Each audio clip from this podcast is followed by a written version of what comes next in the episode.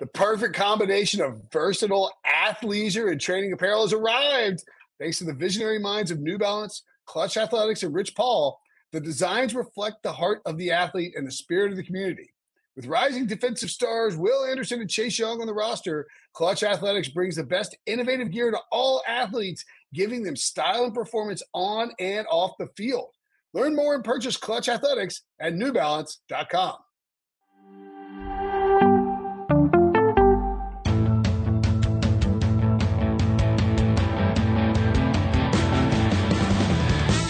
What's up, everybody? Welcome to the Pick Six Podcast, CBS Sports Daily NFL Podcast. I'm Will Brinson. I'm your host. It is two Wednesday. It is Wednesday, May 11th. If you're listening on the audio feed, if you're watching on YouTube, it is Tuesday, May 10th. We are live every single day from now until the end of eternity. That's until the end of time.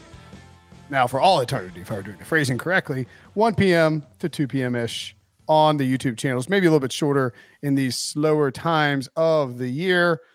And today we are going to talk about scheduling, strength of schedule with our pal, John Breech. Breech, what's up, buddy? Is the person on the podcast with the most muscular strength? I understand why you brought me on for strength of schedule. I don't do. That was a lame joke. Sorry. I don't do muscles. It's fine. You know, Brinson, I just thought if I started with a lame joke, that would kind of prop you up so that you couldn't possibly tell one worse than what I, I just told. Yes, maybe we start at 103 sometimes. Sometimes 108. Usually before 110, though. Almost always before 110. Um, there's usually a fairly terrible excuse or reason for why, but that's either here or there. Anywho, um, we got another schedule announcement on Tuesday as we found out that on CBS Sports, with I presume Jim Nantz and Tony Romo and Tracy Wolfson, on Christmas Day. Also, though, on Nickelodeon, the Broncos and Rams will play at 4:30 p.m. Eastern. What a lovely little Christmas present for all of us NFL fans. Breech. Yeah, I mean, this is going to. They were talking about, you know, the, the Mike North, the guy who does scheduling for the NFL, was talking about how big the Christmas numbers have been as far as viewership goes. This one is going to blow everything out of the water because 4:30 is prime time on holidays. On Thanksgiving, that's usually the highest. This is a. It's just a normal. I just realized this. Christmas Day is a Sunday. Christmas Day is a Sunday, but Christmas has been on Sunday before, and they've never done a triple header. So this, and so So we, we won't. So okay. What do you think the schedule that weekend will look like? Schedule look like one game Thursday, 11 games Saturday, three games Sunday, one game Monday. 99% sure. Okay. So they're going to just stack Christmas. Yeah, you're right. They will do that. They've done that before. They'll stack Well- Christmas Eve. The last time Christmas was on a Sunday, there was a Christmas doubleheader. And then that's one Thursday, everything Saturday, one Monday. Okay. Um, So Christmas Eve ruined. Yes. And But you know why? Be, there, but there won't be a quote unquote Sunday night football on Christmas Eve. Yes, there will. Oh no, yeah, there will be. So that's the difference is that there will be a primetime game on Christmas Eve. Really? And you know what's funny is that the last time that happened to bring up the Bengals was uh 2016. I remember this vividly. The Bengals played on Christmas Eve. They lost 12 to 10 to the Houston Texans. And I believe I don't want to throw him. I, I feel like they missed a field goal on the last play of the game, but maybe that was a different game against the Texans. Oh, we missed. Um, what year was that? That was 2016. Okay. I think I remember in like 2011, maybe there was a ton of um games on Christmas Eve, but it could I guess it could have been on a Sunday on Christmas Eve and Christmas was a Monday. So they'll just load up the Saturday slate. In other words, there'll be a bunch of uh heathens who don't ac- attend Christmas Eve church at home watching football. Right. So I won't be able to be with my family on Christmas Eve. No, you won't Cool. be. 'Cause you good. have you literally football starting at 1 p.m. Eastern, going all the way through an 8:15 game on Christmas Eve. Then you wake up and you have a 1 p.m. game on Christmas Day on Fox. Then we have this glorious 4:30 game on CBS. Russell Wilson against his old pals. Faced the Rams so many times, having been in the NFC West. So this, I mean, this is just an awesome game to have uh, in that 430 slot. Hopefully, uh, you know, the Broncos are actually good because sometimes a new quarterback. Uh, I think they'll be good. I, I mean, I think they'll be good too, but they're in a tough division. And I think that would be the only thing you worry about. But this feels like a game that is going to have playoff implications, definitely for oh, one yeah. team and probably for both teams. I think there's a decent chance. All right, let's say that um so the Rams are 12 to 1 to win the Super Bowl, which I actually don't mind. And the Broncos are 16 to 1. If you're doing an exact matchup for the Super Bowl, what do you think it would be? 35 to 1, 40 to oh, 1? for those two? At most? I mean, this is a pretty, pretty I would say like over 50 to 1. No, I don't think so. Yeah. Yeah. Because you're talking about 10, Nah, not that high. They they don't they don't do the exact math when they create those things sometimes. Well, right, right. I, but you're talking about it wouldn't be well, yeah, it would be it's going to be high. My my point is that um I see I think the probability is like yeah, you know what? You know what? I'm not going to try to do this math right now. Uh, but I, I, do think that um, I, I, guess what I was trying to get at is there there's a non-zero chance that this is a Super Bowl preview. It wouldn't be that crazy if the Broncos and the Rams met in the Super Bowl. No, not at all. And that's that would be even crazier to have uh Eric Ross in the chat says that the the the probability adds up to 63 to 1. I, and that's sort of my point is that but but I think that they but but the books are not going to offer that at 63 to 1. And I said I 50 to 1. To what? You said 35 to 1, I said 50 to 1. I mean before the playoffs last year the Bengals and the the uh 49ers were like 85 to 1. So maybe, maybe I don't know. Anyway. And that was when there was only 14 teams left. Yeah, maybe, maybe so. Maybe so. Uh, at any rate, I, am just saying that, like, I, I think, think, we have math whizzes in the chat. Good yeah. lord, I don't think you and I would have taken three years to figure that out. Yeah, exactly. My point being is that this is a big time marquee game in a big time slot for CBS, and it should do. Assuming that Matthew Stafford and Russell Wilson are both healthy, and these teams are both above 500, which would be surprising if they weren't. This game should do massive, massive ratings, as you pointed out. Yes.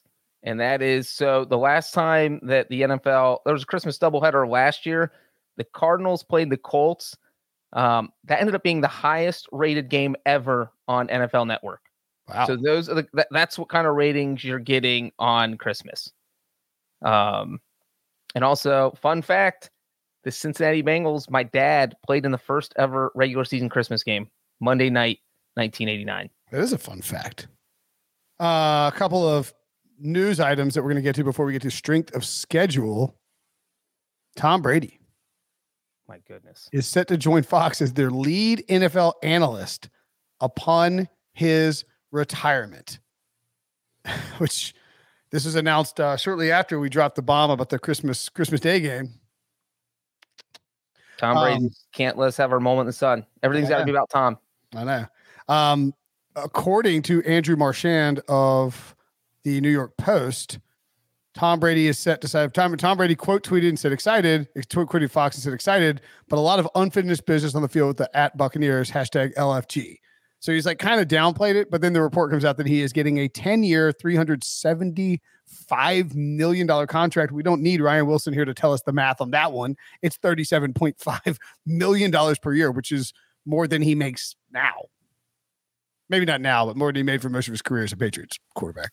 Uh yeah, I actually have that number right in front of me. So he is scheduled to make uh if he plays out the season with the Buccaneers, which he's obviously going to, and then retires, he will have made $332 million in his 23 year career. And so his 10 years with Fox, boom, he will have made 375. So he make more in 10 years with Fox than he'll have made in 23 years as being uh, the best player of all time in the NFL. So I guess that tells you where the money is, huh? Yeah. Do you feel like, you feel like this negotiation went uh, Fox said, Hey, Tom, we would love to hire you. And Brady laughed and was like, I'm not going into announcing. Yeah. And then Fox was offered him a number and he's like, Oh, well, maybe you could convince me. And then Fox was like, Here's a blank check. You write whatever number you feel comfortable with, and uh, we'll, we'll pay it. Because that's how it feels like you get to a number like that. Um, the immediate reaction in my group chat when when uh like the, just a local group chat was um yeah, some a couple people were like, I think I don't think Tom Brady would be very good in that job. I countered that I I'm not like as confident about him as Peyton Manning just because of the sort of natural aloofness that Peyton carries with him. Um, but I didn't think Eli would be great, and he's fantastic. Now they're doing it on a different stage. Uh, you know, Drew Brees has been pr- uh, pretty good, I think. Like I've enjoyed Drew Brees as a commentator. Uh, he feels still a little like very. I guess think how you would think Brees would be, which is kind of you know very. um He's not going to cut. He's not going to cut loose much, and I just wonder where Brady will fall on that spectrum of trying to you know inform versus having a you know like injecting personality into it. And I mean, I tend to think Brady will be closer to Manning than Brees from a putting some personality in the broadcast perspective. Although it is worth noting that Drew Brees does a lot of studio stuff and has personality there, and um, also that um, Peyton Manning is doing it on a on a ManningCast, which is a completely different environment and allows you to sort of cut free a little bit more than than you would in the actual like booth. Well, I think one issue with Brees is that Tony Romo set the bar so high because now you have this is why these networks are going after hey, if we can get a big name quarterback and get them in our booth, that makes and and they sound good and they know what they're talking about and they relate to the audience. That makes us look smart, makes people want to watch the broadcast. And Romo's been crushing it, and that kind of changed the the dynamics of what people are looking for. That's why we've seen Drew Brees get hired, and that's why uh, ESPN paid so much money to go get Troy Aikman in the booth, and uh, obviously Tom Brady now. But like you just said, it is kind of hit or miss because you don't know how someone's going to be once they get in the booth. I don't know that Fox's audition Brady. I'm, I'm assuming they're just hiring because of his name. You know, I, I, doubt that Brady sat down and has been calling games, these rehearsal games that they do uh, before they get hired. So it is a, a, complete unknown. Maybe he gets in there and he just is like, eh, this isn't very good. I mean, one of the most classic cases of people who have flopped in the booth after a fantastic NFL career is Joe Montana. Joe Montana obviously Hall of Famer, four time Super Bowl winner. And I think he lasted exactly one year in the booth because it just wasn't a good fit. He didn't like it. He didn't. Uh, He's not a very good public speaker. Right. Exactly. so I, I, heard him at a, I heard him do a, a, like a motivational talk at a dinner for a, a I want you know, unnamed Super Bowl week dinner, year TBD, uh, or year redacted, I guess. And we are all like, uh, this is terrible. What is he doing? And it's just, I, I think it's one of those things where maybe Montana like sort of thought that he could just do it and let his, you know, let him just be Joe Montana. It would work fine. That's why I don't think, like, I think Brady would, is like, like Tom Brady is just not going to do anything he's not going to be good at. Like he wouldn't take this. Well, maybe he would for 375 million, but like you would think he wouldn't take this leap if he didn't feel confident about it, right? I, I mean, you think that, but we have no uh, there's no precedent as far as we don't know what Brady is going to be like in this situation because we've only seen Brady when Brady's funny, it's usually in a scripted moment, it, whether it's a movie or a commercial. Eh, or he was good on the golf stuff, like when he was like out with. Yeah, no, well, right, right, and that's the, that's the thing is that you know, and one of our commenters mentioned this is that you know you've got to be willing to criticize players, you have to be willing to open up, and so it's one thing when you're golfing with buddies and you know you're trying to rib each other and making fun of making, ugh, making fun of each other. Uh, but who's to say you know he's going to be able to do that on a broadcast? So he could end up being awesome. There's no doubt about that. I do not think he will be a Joe Montana size flop. I think he'd fall somewhere between uh, good and great. I, I don't think we'll see it turn out to be a bad experiment. One interesting thing about this that's at least worth mentioning is that if let's Tom Brady has one year left on his Buccaneers deal let's say that he finishes uh, with the Bucs. He's like, you know what? I'm actually going to. He's like, you know, and like, in the, the 49 or the Dolphins call him. They're like, hey, we want you to be quarterback. And, uh, you know, we'll give you like a X part of the ownership or whatever. And he's like, actually, I got this $337.5 million contract waiting for me per year. So you're going to actually need to up the ante a little bit, or like you know, I mean, I, I just you know, just there is that is it is a nice little contract in waiting if you wanted to continue your career and leverage some more money out of, out of you know get more leverage in terms of control over the roster or financial incentives. Just hypothetically, I don't think Tom Brady is naive enough not to account for that in the back of his head or in the front of his head. Or the flip side is Brady signs with the Dolphins, says, you know what, just give me eight million. I got 375 coming as soon as I retire. Use that other 22, 25 million you're going to spend mm. on me and, and go out and sign some superstars and so this is almost like circumventing the salary cap because you know exactly how much money. It's like a it's like a nest egg where you don't have to worry about Exactly. Because, you know, when you retire, if you're Tom Brady, sure, you can go out and get millions of dollars a year in endorsements, but you're still missing $25 million in paycheck money that you weren't, that once you retire, that money's not coming in anymore. So you have to find a way to replace that. And, you know, even uh, rich people still have to find that. And uh, now he doesn't have to find it because he's set for the first 10 years after he retires. Um, yeah. So I think that could go either way where Brady could use it to get a bigger contract or just take a smaller contract because he wants to win one more Super Bowl so badly. If I hadn't until I saw the how much money he was getting from Fox, my assumption was that he spent a month at home with his family. I was like, all right, like uh, I'm back Tampa and uh, Fox. I'm going to need some kind of like a 10 year contract. I, you know, for 50 bucks. I don't care. It's just like just I need you to lock me in for the next 10 years because I can't handle this stuff at home. Or or Gisele called the Buccaneers. She was like, please just get him out. I thought I wanted him home. No, get him out of here. Yeah, that's right. Hey, she calls Fox. She's like, I will pay you three hundred and ninety million dollars to, to, to, hire my husband for ten years. That is, I just can't have him at the house. Um, yeah, uh, it, it's an interesting uh, discussion. Are, is there any other news that we need to hit on? Oh, uh, reported not to dunk on dunk all over you, but Sam Farmer, the LA Times reported that it was Bills Rams could be, in fact, the uh, the opening uh, game, and is likely to be the opening game. They were deciding between the NFL was deciding between. Also, surely they've decided at this point. I think the Cowboys are still there. I think well, I think a lot yeah, of. People, I'm saying, like, surely the NFL has. Oh yeah, yeah, yeah. It, it's done. done. And I bet NBC announces it Thursday morning because they get everybody's been announcing these games. Obviously, ESPN Fox had yesterday. We announced the Christmas game today. Fox has Wednesday, and then NBC will be announcing a game on Thursday morning. Right. And so, yeah, yeah, the, the, the NFL knows who the Rams are playing. It just has not leaked out yet. I'm and yeah, so, so I, I like I know what you're saying. Could still be the Cowboys. I'm going to go out and I'm going to go to a, a short limb here and say that Sam Farmer, who is almost never wrong when it comes to stuff coming out of the NFL from this perspective, is probably in the know on this one. So I, I know I agree with you. And my whole point yesterday was that with the double header in week two instead of week one, maybe that changes the calculus. Yes, the Titans would be getting screwed here.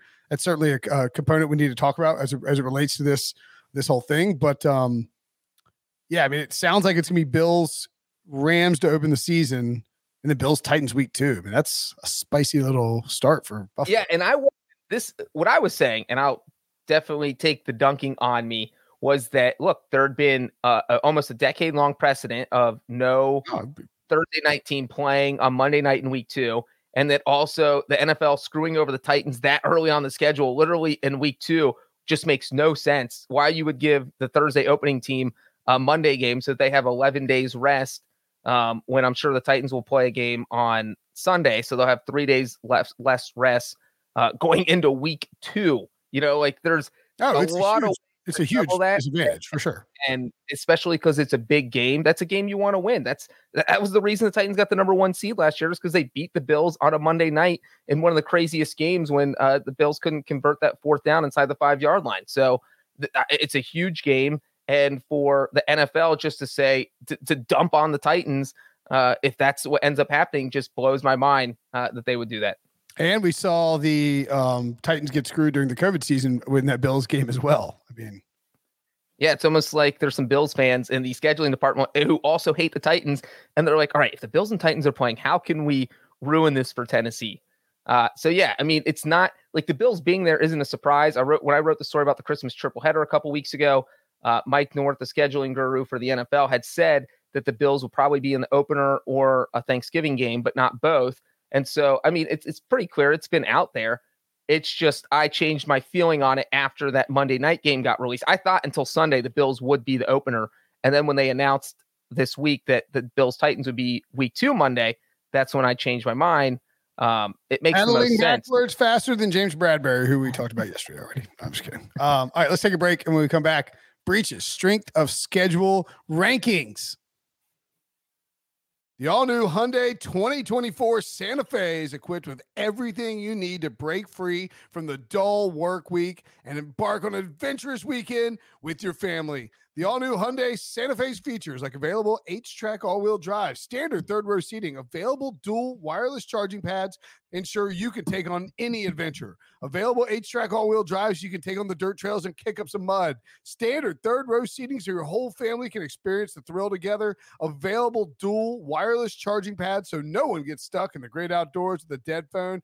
Whether you're tailgating out in the dirt lot, Carter Finley, shout out Carter Finley, or whether you're whitewater rafting, taking the entire family on an adventurous trip. Maybe you're out camping in Mount Rogers. I used to go as a kid. Wish my parents had a Hyundai Santa Fe. The Hyundai Santa Fe is perfect for your family outing. Learn more about the all new Hyundai Santa Fe at HyundaiUSA.com. Call 562 314 4603 for complete details. Okay, picture this. It's Friday afternoon when a thought hits you. I can spend another weekend doing the same old whatever, or I can hop into my all new Hyundai Santa Fe and hit the road. With available HTRAC, all wheel drive, and three row seating, my whole family can head deep into the wild. Conquer the weekend in the all new Hyundai Santa Fe. Visit HyundaiUSA.com or call 562 for more details. Hyundai, there's joy in every journey. Breech does this every single year. It is you are the the uh guru of scheduling. I love The scheduling. this uh, the schedule making savants. We need we need some kind of name for this. Give but give us your best names for Breech's schedule strength of schedule making in the chat. Do you have a nickname for yourself? I do not give. You can't give yourself a nickname. That's like goes against the first rule of nicknames, right? You're you literally on the screen. It says Breech of Breechapalooza. That's true. Did I give myself that name? Maybe I need to change it. Maybe it's time to change that nickname. I think so. Uh, all right. So break down the formula for how you do this. Is it just as simple as how do their teams perform last right. year? And it- it is that simple. It's just there's hey, how did this is their everybody's trying to schedule based on each team's record in 2021. And now look, every year you come out with a strength of schedule and it's not exact science. There's really no way to measure true strength of schedule because things are changing every year, whether it's a draft, whether it's free agency. There are a few instances where teams, bad teams become good, like the Bengals, or good teams become bad, but that is not a, that's not every team. That's usually only one or two teams a year.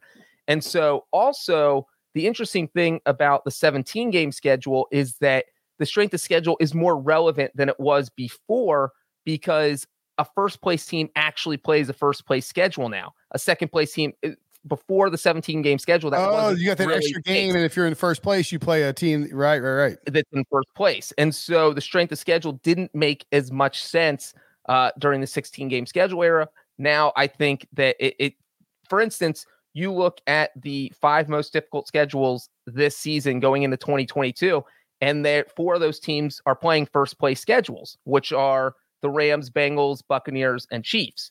And so uh, that makes it's you know you reward the bad the good teams by giving them the worst pick in the draft or not reward them you punish them and that's what keeps NFL's parity going and now the best teams are going to get the hardest schedules going forward which wasn't always the case unless they play in an easy division which you know we've seen with the AFC South uh, the last few years or the NFC East where if you are lucky enough or Tom Brady's whole career in the AFC East if you're lucky enough to play an easy division that changes up the dynamics of the strength of schedule a little bit but overall the best teams are going to be playing harder schedules uh, thanks to the 17 game schedule Do um have you considered utilizing and I do think it matters a little bit less than it maybe used to, but consider utilizing win totals for like the like the the opponents. For instance, just you know, like um I don't I probably should have done this before than live, but you know what I'm saying? Like you can take the the expected. I wonder if there's a way to like incorporate that uh, into like incorporate both into it because, for instance, the I guess the Seahawks last year, what are they were seven win team or eight win team? Either way, like now they, their their expect their expected win total is six, right? So like right which is only one win away from what they had last year right, right, right. But I, I'm just yeah, I'm not. I'm I'm just saying that like well right i'm saying the expected win total using that because you're taking an educated guess from Vegas on right. how teams are going to play based on free agency additions, based on uh, who got added in the draft, and and because of that, it's it's almost because it's an educated guess. It's not. It's it's hard to oh, like you could easily do that. You could easily set up a win loss total, uh, strength of schedule. Um, I, I think that plenty of people actually do that. Um, but the thing about, I'm not saying it's the definite like definite right way to go. I'm just I'm just curious if you had considered utilizing that at all. Well, I think the problem with strength of schedule is that people look at is kind of an end all be like, oh, the, well, this team plays the toughest schedule, so uh, there's no way they can be good this year. And there's like, I use it if I'm stuck between two teams. Say I can't decide if I'm going to have the Bengals or Ravens win AFC North, I, and the Ravens play a much easier schedule. So boom, that's like it's it's a final kind of uh, part of a measurement. It's one of the factors that I take into account when trying to figure out, uh, you know, what team's record, who's going to be good. Um, but you know, like if you have Patrick, the Chiefs have the fifth hardest schedule. That doesn't mean the Chiefs are going to make the playoffs. Chiefs have Patrick Mahomes. The Chiefs could have the hardest schedule. It doesn't matter. They're going to be good no matter what because they have one of the best quarterbacks in the NFL. So like strength of schedule applies more to kind of mediocre teams uh, who maybe you don't know if they're going to be good. The Eagles had the easiest schedule in the NFL last year. Nobody thought the Eagles were going to make the playoffs. What they do? They took that easy schedule and they made the playoffs. So uh, that's just it, it, it's it's really the numbers between this strength of schedule using win losses from last year and the win totals are are somewhat similar. They're not exact, yeah. um, but well, and I mean to counter, I, and like I really wasn't like questioning your methodology. I was, but because the other thing too is like, all right, you you know you can say you can add up the win totals right for these various teams, but for instance, the uh the the Rams, who I was just just tossing to, to together real quick, are playing the Saints, and the Saints win total is seven and a half, but over minus one forty. So not only do you have the fact that that's not really seven and a half, that's really more like eight.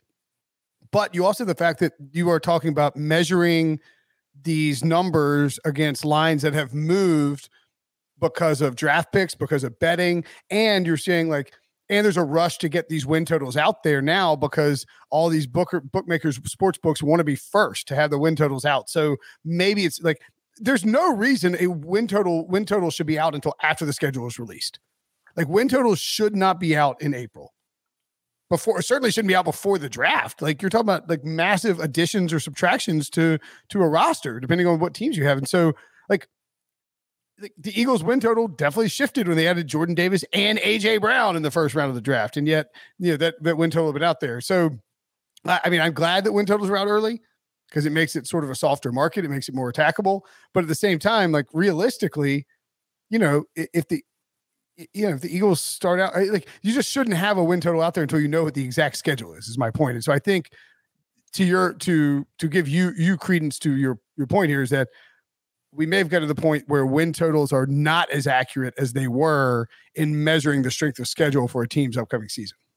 Yeah, and I mean we'll find out going forward. I think, like I said, the 17 game schedule changes the dynamic of what's happening, um, and, and so that creates uh, what happened in the past isn't necessarily uh, show what's going to happen in the future. So, and there's not enough of you don't have enough information. We have one year of a 17 game schedule to so you don't know what that means. You need five years of the 17 game schedule before right. you can sit and say, oh, okay, well, this means this, and and the win losses from last year, strength of schedule method works fine, or the over under strength of schedule works fine. So you almost have to ignore your first, your last whatever since the 16 game schedule was out 1978 so like 50 years of dad is thrown out the window and now you have the 17 game schedule to work with. To Breech's point though the defending champion los angeles rams have the toughest strength of schedule. And when you bring it up on Breech's calculated machine review you get a 0.567 win percentage for the 2021 opponents I think it is good to compare it to the win total, though, because you look at it, they play the 49ers twice, who have a 10 win or over under of 10 wins. They play the Cardinals twice, who have an over under of nine wins. They play the Dallas, the, the, the, Dallas, the Cowboys, who have an over under of 10, the Broncos over under of 10, Bucs, Packers, and Chiefs all over under of 11, and the Chargers with an over under of 10. So you have eight games against teams who are projected, according to Vegas, to win around 10 games. Like their over under is t- double digits or more. That checks out as a really difficult schedule. Right. And Vegas is saying the teams that uh, like their over under basically says the teams were going to be good last year are going to be good uh, this year, like the Cardinals, the Buccaneers, the Packers, the Chiefs, teams that are on the Rams schedule that historically and recently have been good are going to continue to be good. So, I mean, that's not, but yeah, I mean, the Rams schedule is absolutely loaded. They're the only team that plays 10 playoff teams from last year. And, you know, you think that most of the playoff teams, not all of them, the Steelers will probably take a step back because they have, uh, don't know who their quarterback is. Uh, but most of the playoff teams from last year seem like they'll be, at least be good this year. You know, maybe they don't get back to the playoffs, but I don't think we're going to see many of them drop to two and 15 or three and 14. And so, uh, yeah, the Rams, 10 playoff teams from last year, obviously 49ers and Cardinals, but you know, you're talking about the Buccaneers, Packers, Chiefs, and Chargers all on the road. Yeah. So, I mean, the Rams have a brutal schedule. One thing that stood out to me when you look at this, and this is, I think, the top 10 uh, teams, three of the four NFC South teams are in the top 10 for toughest schedules. And it's not like the Saints and Falcons were dominant last year. The Panthers didn't make the list. They're probably not that far behind. Uh, explain why, Breech. Well, yeah. And you look at the Falcons' schedule, and you, well, you look at who these teams are playing. Um, I'm assuming the, it's like an NFC West or AFC West cross. They play the AFC, North, AFC North. Okay.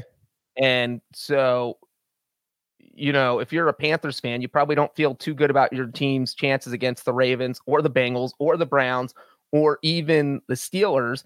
And then, uh, like you mentioned, the NFC West, they also play the NFC West. So you're stuck, your division, like the NFC South, where you have three bad teams and you're stuck playing probably two of the three best divisions. That's pretty much trouble for everyone in that division that doesn't have Tom Brady. So if you're the Falcons, Saints, or Panthers, you are playing the Browns, the Bucs twice, the Steelers, who you know, just a tough out usually, and the Ravens, plus the 49ers, Cardinals, Rams, and Rams. Bengals. And oh, and the Bengals. Scott, sorry, that wasn't that was not intentional. Whatever, Brinson. If I if I if I meant to, I would have said, Oh, I forgot about the blank blank blanking Bengals. Yeah, so think about that. If you're the Panthers, Falcons, and Saints, 10 of your 17 games are NFC West, AFC North, and the Buccaneers twice. Uh, what what do you think the best case is for the Saints are the best team out of that three? What's their best case in those 10 games? Like five and five, six and four? Yeah, maybe. Feels, yeah, exactly. Like of, of just the NFC, well, uh, just the NFC West. We're talking about just the NFC West, the AFC, the the NFC West, the AFC North, and the two Bucs games. For the Saints, I feel like yeah, five and five is a great run there. Like, what about the Panthers?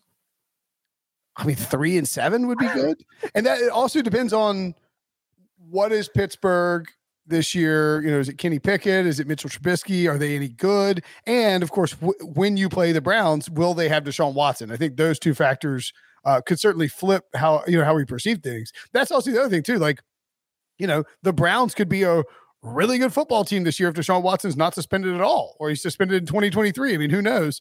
Um, they could be a really bad football team if he gets suspended 12 games. So it's um that one's kind of tough to say, but yeah, I think the that's why the oh, and also the NFC South also is their one game uh extra bonus game AFC West. AFC West, which was yeah. the other one you are, you asked at the beginning. Are they playing the, the NFC West, the AFC West? And the answer is yes. And you know what that means, a Breech. It means that last year thanks to the Denver Broncos finishing last in the AFC West. The Panthers, does the Panthers get him or the the Falcons? Should be the Panthers, right? The what? Yeah. So the, the Panthers finished five and twelve, and as a reward, get Russell Wilson and the Denver Broncos, who finished last in the AFC West last year. Yeah, that's the worst last place place reward you could possibly get. And the Falcons, who finished five, seven and ten last year, get the nine and eight Chargers from last season. Like, yeah, there's not really, and the Saints get the Raiders. There's not really. I mean, the Saints probably got the easiest game out of those teams. Yeah, for sure. Um, so yeah, that the, so I would think that if you can, and maybe it's too tough at this point to to lay it with the man. I don't know. Like minus three fifty might still be too short for the Buccaneers to win the division. It should really be like minus seven hundred. I mean, I you, you, look, at this parlay it if possible, but like this is brutal for the Saints, Falcons, and Panthers. Brutal. It would be surprising to see any of them get to seven wins just based on the only thing is they get to play each other. So like the Saints get four games because they have two against the Panthers, two against the Falcons, and those are four winnable ones. And then you all you have to do is go three and ten the rest of the way to get to seven. But again, yeah, I mean that's why they have that's why you see the Buccaneers, Falcons, you have the Saints, all these uh NFC South teams with the toughest. And for people wondering, the Panthers have tied for the 12th hardest strength of schedule. So they are up just outside the top 10. Uh, and as Eric Ross points out in the chat, the Panthers do get Detroit and the Giants. They're both are improved. So like the Panthers might be, uh, you know, I'm not going to rant on the Panthers again. We're not going to do that. Um, we don't want to get thumbs down on this podcast, Brinson. I know, right? Because uh, goes. maybe Matt maybe Matt Corral win the Super Bowl this year. Who knows? The and again, you know, you also see that you got two. So you have what's up with the Seahawks not being up here as well for the top. What do we have? Are they the just 49ers? outside the top ten. Maybe is that what I'm missing? Well, they have the they play. Oh, they're 11th. They're right. They're the next team off the board. Okay. Right. They have the hardest last place schedule of any of the teams that finish in last place. Wow, that's tough scene. Yeah, but they, 11th, you know, Panthers are tied. to like the Panthers have the same strength of schedule as the Bills. But the Seahawks play the Giants and the Jets, which obviously helps lowers their strength of schedule. Those are two teams that the 49ers, Rams, and Cardinals don't get to face. And so that's really what pushed them down. Same thing with the Panthers playing the Giants and, and the and the Lions. Like they right. the the other teams don't get to play that. Um when you're looking in this 11 to 20 range, we've got Seahawks, Steelers, Panthers, Bills, Broncos, Patriots, Jets, Browns, Texans, Vikings.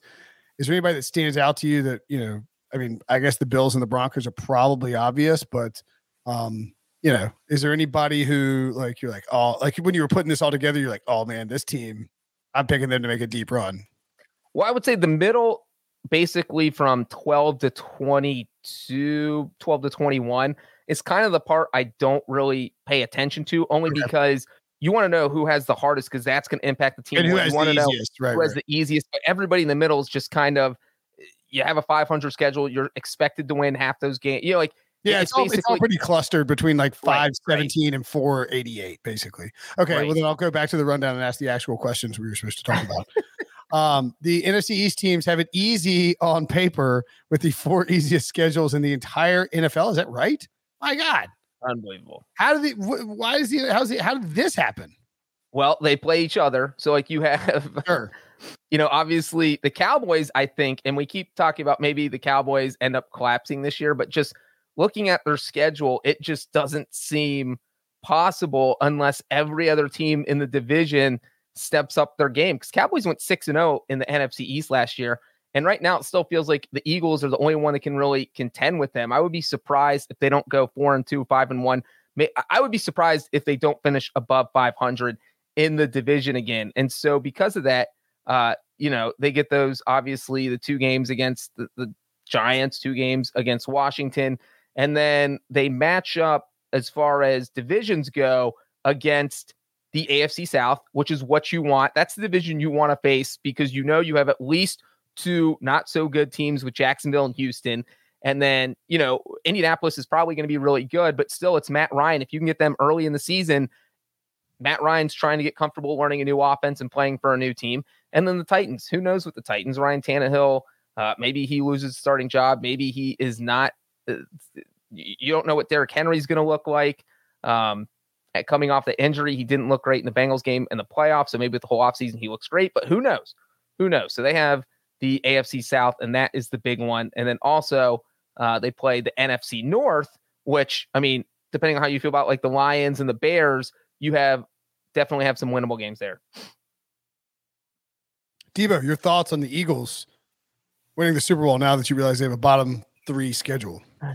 I feel like this is just a, a thing every year, and it's something as an Eagles fan you have to weigh like, oh, they're playing really well to end the season but is it the schedule or is it the actual team? So it's a difficult dilemma, but I know they're your Super Bowl champs, so they have to be my Super Bowl champs. So we're both going to double down and take them to win the Super Bowl, huh? I'm excited for this. Well, Debo, I think you remember that last year the Eagles uh, had the easiest strength of schedule, and I feel like they only played three teams that finished with a winning record in 2020, and that strength of schedule stood up where it, they did have the easiest record. They beat all the bad teams they faced, they lost to all the good teams they faced, and that got them to the playoffs. Yeah, I'll I'll take it, and then it when you get to the playoffs, obviously a a different story, and they were exposed in some way. Oh my. God, this team is going to the playoffs this year.